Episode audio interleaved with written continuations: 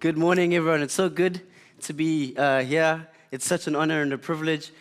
And I mean that, like, I don't mean that lightly. I really mean it's an honor and a privilege. Like Tim said, it's been a long, long time since I've uh, been up here, like four months to be like exact. And like the last time I spoke, we were still doing pop ups.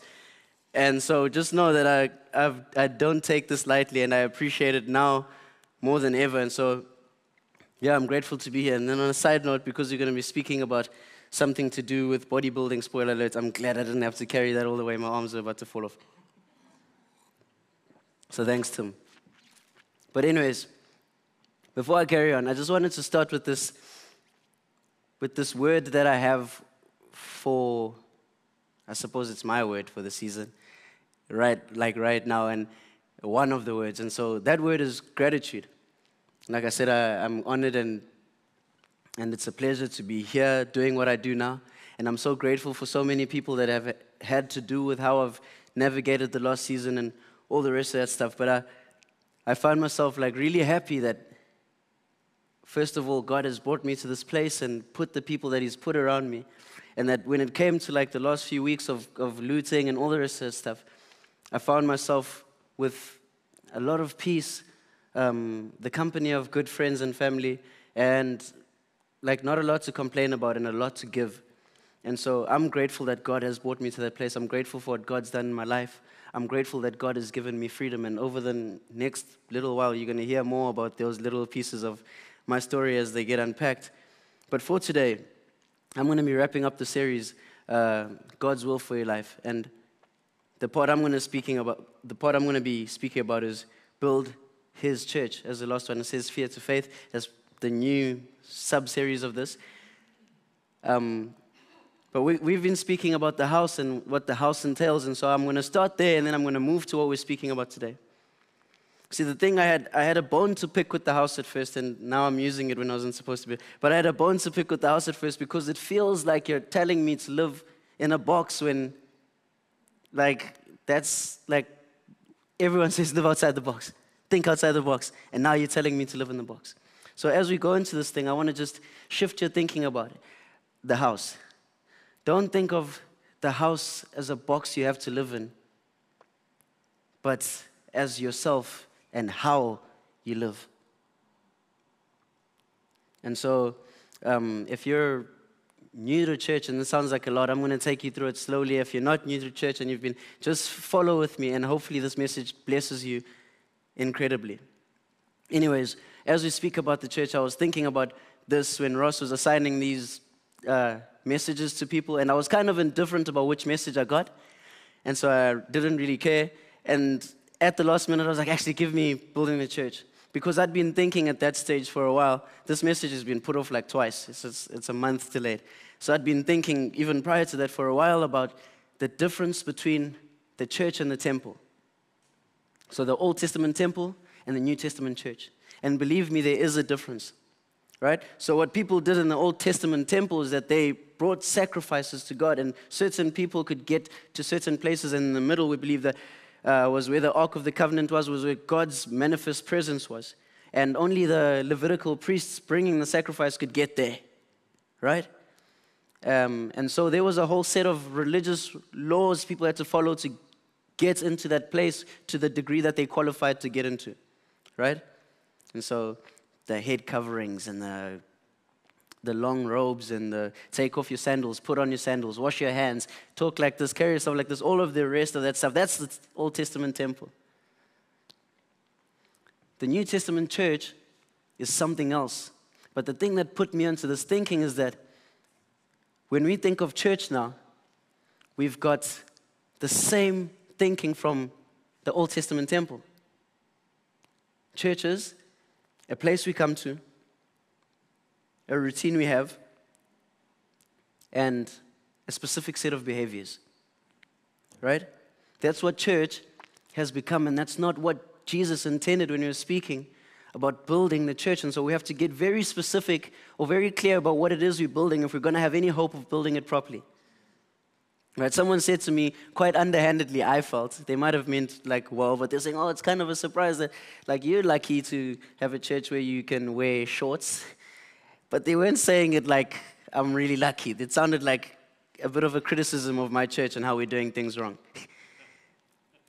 but that communicates the same thing we've come to believe about church. We've, church has become its traditional meaning and not its biblical meaning. It's become this thing where speak the right way, dress the right way, come to this place on Sunday, and you will be saved. And so it's a, people are surprised when you wear slops to church. Or if I was preaching now and I had a cap on.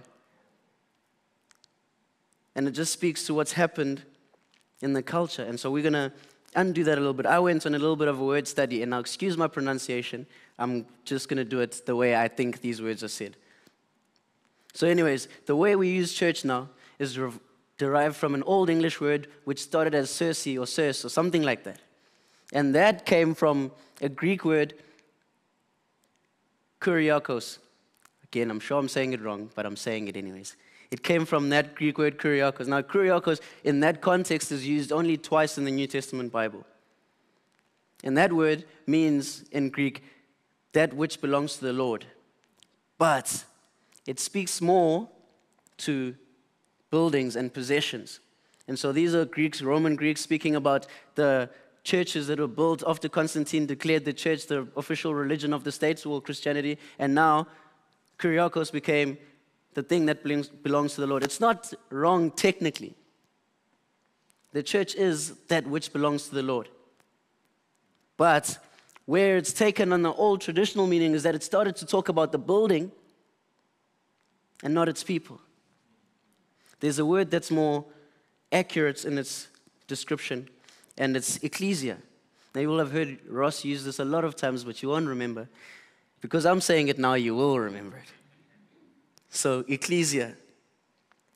And generally speaking, ecclesia means assembly or his people gathered, his body, his bride, his priesthood. You see, ecclesia places more emphasis and is used more often to speak of the thing Jesus was talking about when he said, I will build my church. He was talking about the people, not the place. So, the first thing I want you to catch as we talk about this idea of church is that you are the church, I am the church, we are the church. Even globally, with all our different expressions, make up this one unified body called the church, which is made up of people and not places. Don't get me wrong, the place is important because I've got a feeling Ross is watching me from home right now and he's going, Oh, dear Lord, they're going to stop coming to my building. I'm joking, he's not thinking that at all. And you're thinking right now, I don't have to wake up on Sundays anymore. I can just do church at home because I am the church. Maybe true, but now you have to have that assembly at your house. Open your house to some people. And Ross has this vision of fires everywhere in the, everywhere in the city. And I mean, maybe he's going right now, what about that vision? What about. And the thing is that I think what Ross wants to build is not just this everywhere.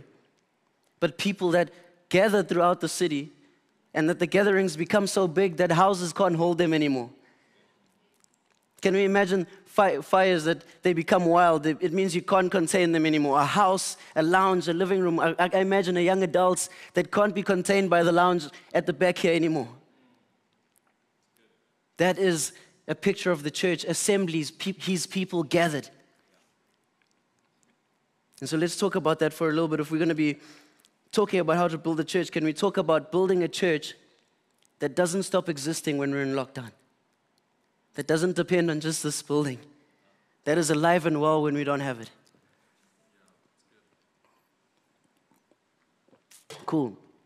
So, as I said, the title that I've chosen to give this message is Bodybuilding, inspired by myself and uh, the mass of muscle I have on myself. Um, completely joking. I'm very aware of how thin I am, in Danielle's words. It's very offensive, Danielle. You don't tell people they're thin. so, anyways, in the, the scripture I'm going to be reading from is Romans 12, verse 1. And Romans 12, verse 1 says this For I say, through the grace given to me, to everyone who is among you, not to think of himself more highly than he ought to think but to think soberly, as God has dealt to each one of, of you a measure of faith. For as we have many members in one body, but all the members do not have the same function, so we, being many, are one body in Christ and individually members of one another. Having then gifts differing according to the grace that is given to us, let us use them. If prophecy, let us prophesy in, the proportion, in proportion to our faith, or ministry, let us use it in our ministering. He who teaches in teaching, he who exhorts in exhortation, he who gives in liberality, nailed it. He who leads with diligence, and he who shows mercy with cheerfulness. That's what we're going to base this message on, and I'm going to break it down into three parts. And so, if you're taking notes, here's the first bit, and I would say the most important, and it comes from verse 1 to 3. It says, And I say to everyone who is among you, not to think of himself more highly than he ought to think, but to think soberly. This means be humble. I'm going to give you three B's today. And the first B is be humble. It says in 1 Peter 5, verse 5, God resists the proud, but gives grace to the humble. Now, part of the reason that I've been on a four month sabbatical of not my choice was because I, I wasn't very humble. And life did that to me, it humbled me. And it hurts, and so I've got this new love hate relationship with pride and humility that I'm learning now afresh. And I want to say to you before you learn it in a tough way, pick up humility while it's still a suggestion from a 26 year old. Don't let life teach you or humble you. Learn it while it's still a suggestion. Be humble. A funny story about this is when, when I was in high school, got some a trick. Now, I, I used to have a good physique. I used to weigh 77, um, and I was like playing rugby, and I was like, and I could lift heavy stuff. And so we were like, we'd been lifting heavy stuff after the preseason, and then the grade 11s were going to start their next cycle of, of preseason for the next year, and we'd be gone. So we thought, we'll wait till, till they do the heavy lifting as well, then we'll join them. For now, we're happy to lift what we're lifting, and we were like pushing heavy. You know, the people that scream at gym when you get ah, one more rep, come on. That was us, and we were just pushing heavy weights, and these guys were lifting PVC pipes because they'd introduced CrossFit to the whole regime. And so they had to learn the technique. Now we're like, we're too cool for the technique. We'll join you when you start lifting actual weights. And so some time passed, and then time to lift actual weights came, and these guys would pick up these bars and fling them above their heads, pick up these bars and fling them above. And we, they put four of us that have never done this thing before at the same platform. Now all of us are like nervous. Ah, we've never done this thing. And, and then I was the brave one that stepped up first. I said, I'll do this thing. It looks easy. So I felt the bar, and it was flimsy. It was light. There was a 5 kg that side, 5 kg side, but the plate just looked big. And then I felt it. Nah, can do this. I watched the other guys for a little bit. Looks easy enough. Went for my first, and I said, because I had not learned the technique, this thing got to top and carried on backwards. And it pulled me with it, and I couldn't do anything but watch. Put me on my back, boom, and the whole gym was looking and noisy, and I was like curled up under the weight.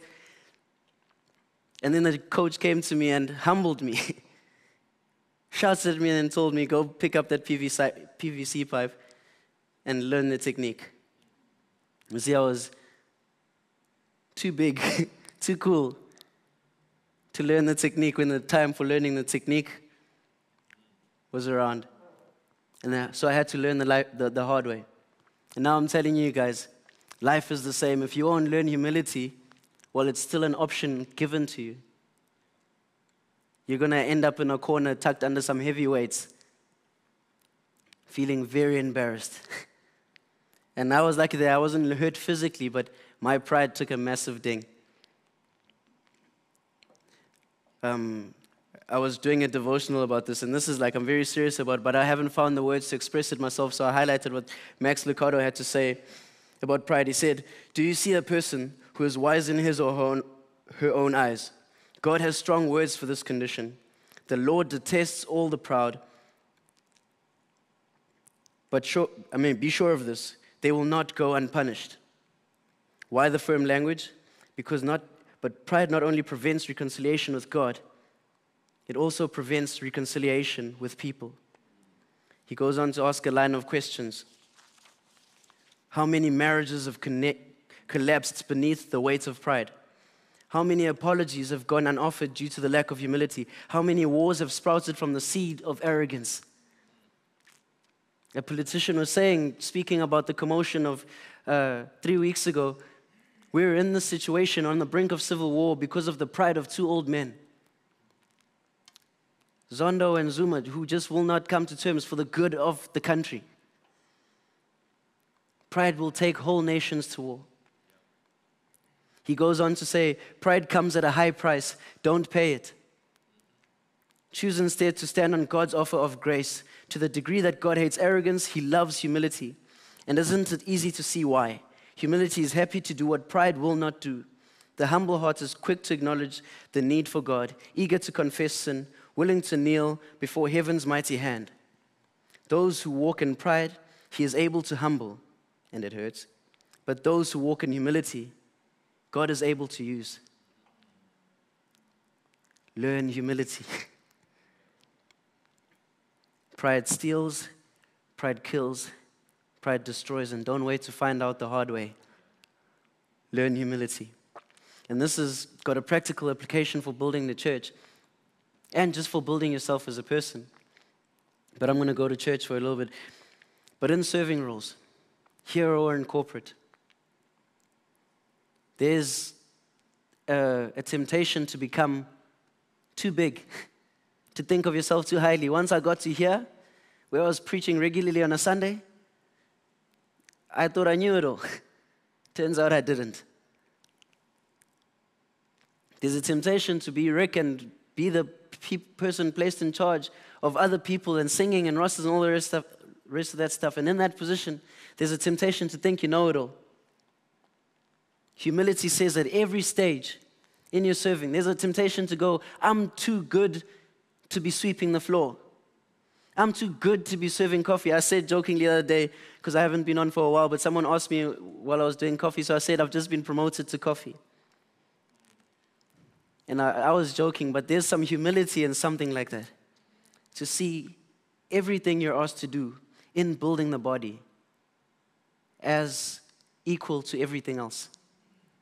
And building the body is not limited to building this building, to building this group of people. Like I say, if you see yourself as the house and not living in the house, you carry that with you everywhere you go. There's a second thing, and another funny story. I hope I'm not stealing too much into my time, so I don't have to rush.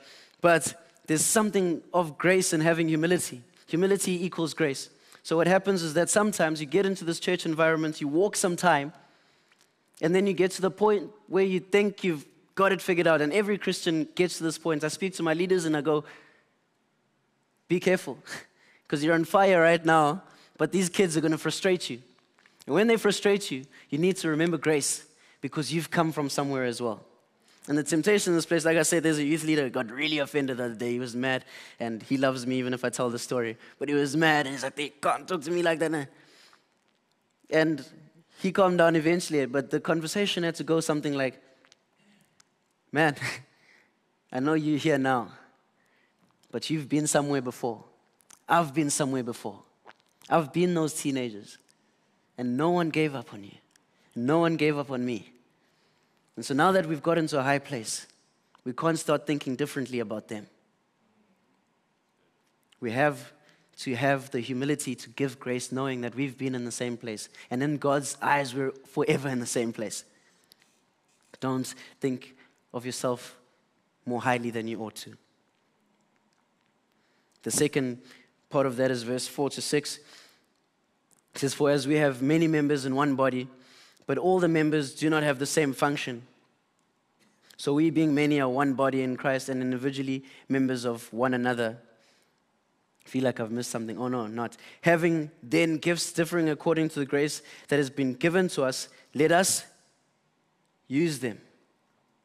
I've skipped something for sure, so I'm going to go back. Let me tell you a story. So, the second B, we've got be humble. The second B is be together, not the same. I didn't make that up. I got it off an advert by Apple, Android. And so they've got this rock, paper, scissors concept advert where this poor little paper is starting his first day of school and he jumps off the bus and he comes into an environment full of scissors and they all look at him funny and he walks through and lo and behold three papers that he thought were going to be his friends turn around and start spitting paper balls at him and then they pick him up and they shake him down for all his paper clips which i thought was very clever and just as he thought his luck couldn't get any worse a pair of scissors came snipping towards him and he was like oh boy so he closes his eyes and he has snip snip snip snip snip and turns out the scissors fended off all the bullies. And so the scissors and the paper become friends. And so they start walking together. And then later in the day, they get off the bus from school and they're walking together. And then they see a small rock or a pebble being bullied by two bigger rocks. And these rocks are tossing his bag aside. And now the papers, it's the paper's turn to shine. So he's like, hold my backpack. And he flexes his muscles and he walks towards the rock. And the rocks see this big shadow coming behind the paper like this, and then they run away, scared of the paper. And that's such a beautiful picture of what the church is meant to be together, but not the same. Paper's got its unique and individual qualities. Rock has got its unique and individual qualities, and scissors have got its unique and individual qualities and functions. Those things are still better together. Us as the church, according to Romans, have unique and individual qualities and giftings. Again, that go beyond here. That when we are together, when we are unified, come alive, make God's body come alive. There's a scripture that I love so much that says, God's love is made perfect or is made complete in us when we love one another. And in the same way, when Tim carried me through my hard season and loved me, God's love was made complete, it was made perfect. Part of how we experience God is in how we experience people. And so part of how we experience the world is when we do it together. Be together, not the same. Goes on in, in 1 Corinthians 12, which is the verse before my favorite verse, speaks about spiritual gifts. And he goes on about we've all got different gifts, but they all come from the same spirit. Different gifts, same spirit. And if you apply that on top of humility, we don't think of, a, we don't think of one as being better than the other. And then we bring them together. It says, What good is the eye if the whole body is the eye? What good is the nose if the whole body is the nose? What good is hearing? Right? A better, more complete picture of the church as a body is a eyes that can see, a nose that can smell, and ears that can hear, and a mouth that, that can talk. All combined to make one functional body. Be humble be together, not the same. And then the last step is be engaged. That's what I skipped to before. Be engaged. Now, there's another gym principle that's that works in the world didn't work where I found it from, but I know bio, high school biology, at least some of the words, I still remember for some reason. And so I remember a guy called Jean Baptiste de Lamarck. I promise I didn't cheat and go look this up before. I just remember him. Lamarck is the guy who came up with a theory that wasn't the theory of evolution or the original theory of evolution that was wrong. But it doesn't work in evolution, it works in bodybuilding. And his theory was the theory of use and disuse. If you use it, it gets enhanced. If you don't use it, it wastes away and eventually stops working. And so the same is true for the body if we're going to see it as bodybuilding. Is that when we use our gifts, they get enhanced and our body gets enhanced. When we don't use our gifts, they waste away. When I was playing rugby before, I would get shin splints up front here. And, the physio said what was happening is that my calves would do their thing, and or I had weak calves or whatever. Here's me for missing leg day. And then all the pressure would get put onto the front there because they were doing too much work to compensate for the muscles that weren't working. And then I couldn't pick up my toes when I was running, and then it just became a nightmare, and then it's just like pain. And it's the same picture, and it's the same picture with the body that we're trying to build here. It says in Romans 6 having then give different gifts according to the grace that is given to us, let us use them. If prophecy, let us prophesy in proportion to our faith. If or ministry, let us use it in our ministering. He who teaches in teaching, he who exhorts in exhortation, and he who gives in there we go. He who leads with diligence and he who shows mercy with cheerfulness. You have a gift. Discover your gift and then use your gift. Because when you use your gift, the body benefits. When you don't use your gift, the body hurts and some part of the body wastes away. And just to open up about that, it's not just for here. Right now, as we speak, there's a city in need, there's a world in need, and you have gifts. Again, if you think of yourself as a body of God's, a part of God's assembly, the body, you're just the part that is in Morningside, Durban. But there's a whole world outside Morningside, Durban that needs you. It's not limited to making this place better. There's, I always say there's a difference between purpose and profession. And so I might work here, but I've still got spiritual gifts that God has given me to make me effective everywhere. That's my purpose. It's different from my profession. So wherever you work, whatever you do, build His church. There's the three things. So be humble, be together, not the same, and then be engaged. Find ways to do something. I'm going to ask Rick to come up. And as he does, there's one thing I wanted to mention up front that I'm going to mention now, and, and it's this is that we don't see the power of God because we won't take a chance on His word when it doesn't make sense. The things I'm asking you to do are easy to do in a good season. It's easy to be humble when no one is testing you, when you're getting along with your wife, when work is great, when you're in charge. It's easy to be humble. It's not so easy when you're the big boss and someone's asking you to wash the dishes. It's easy to, to make this more serious. It's easy to love people that love you, as Jesus says, when they're not being difficult as well. But what happens when someone takes from you? What happens when someone threatens to hurt your family? It's not easy to love anymore. But if God's if we're going to see the power in God's word, we have to take him at it when it doesn't make sense. It's easy to be together when you like the company that you keep. It's easy to use your gifts when you've been given a platform and free reign and no one's telling you what to do. It's easy to be in youth as a leader when you like all your friends. And to start a life group with people that you already like, that don't frustrate you. what happens when it doesn't make sense? What happens when you reckon you can sing, but someone's asking you to sweep the floor? So I'm saying if we're going to have any hope of bringing any of this stuff to life in this season, it's going to take taking God at His word, even when it doesn't make sense.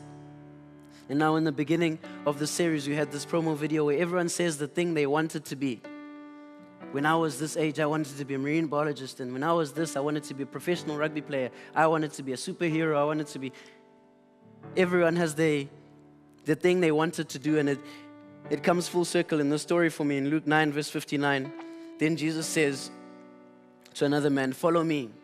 But the man replied, Lord, first let me go and bury my father.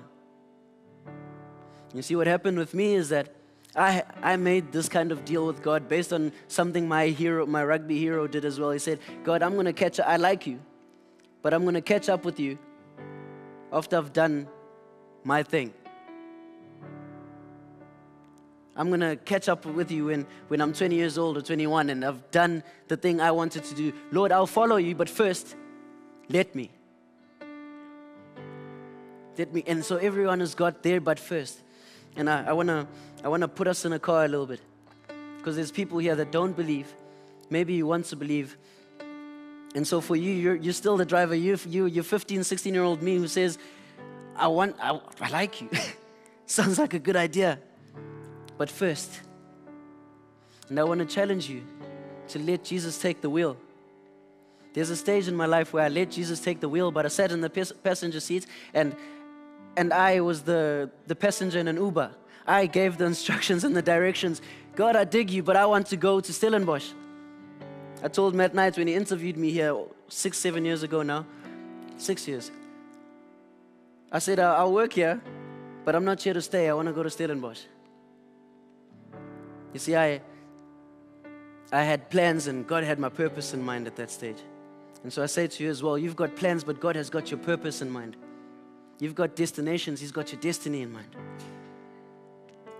Now, you're going to graduate. If, you, if you're now giving directions, I want to challenge you to graduate from giving directions to trusting God. And I want to tell you, like, encourage you that God is good and He is faithful and He is kind. He knows the things you want and He wants to give you the desires of your heart. I've gotten to, to live some of my rugby dream and to live and to get to experience some of the jewels to a point at least where it didn't hurt me. And I've gotten to experience a whole lot of stuff. God knew I wanted that stuff. But He's the God of exceedingly and abundantly more. And so I want to challenge you to ease, like, seize the control.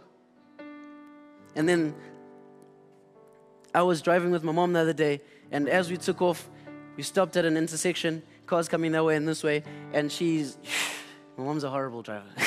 so she took forever. And so I was in the passenger seat, my, brother, my nephew was in the back with my sister. My sister got so fed up that she left her baby and us, and she was like, It's fine, I'll walk. And she walked. In my head, I was like, She's not gonna get far. But guys, my mom is a bad driver.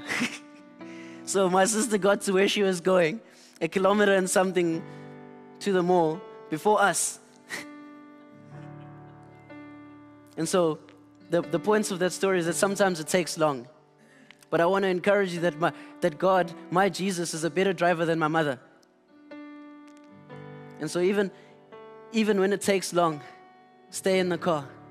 There's a temptation, especially in this past season, to just get off. Go, ah, God, you're taking long. I'm going to go do this thing myself. God, I don't see how this could possibly work. I'm going to make my own way.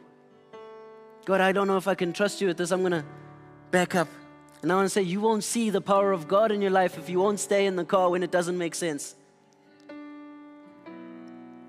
So, my word for you as you, st- as you leave here today is stay in the car. In the weeks to come, and as you encounter very difficult situations, very uncomfortable situations, I want to beg you to just keep thinking of that. Stay in the car. I'm scared and it doesn't make sense. Stay in the car. And my God, who is good and compassionate and gracious, and more than anything, faithful and loving to us, will bring you to a place where you'll look back and celebrate the thing He was doing in your life. Let us pray. Father, thank you so much for everything that you're doing in our lives. God, thank you for the people that you've called us to be. Thank you for every point in the journey that we're, we're on and that you're with us, God. And so, from the youngest of us to the oldest of us in faith, God, thank you that you love us all the same. And now, God, I just pray that you'd give us the courage and your spirit to become more and more like you every single day and to stay in the car even when it makes no sense, so that we may see the full riches of your power. In your name I pray. Amen. Amen. Guys, thank you so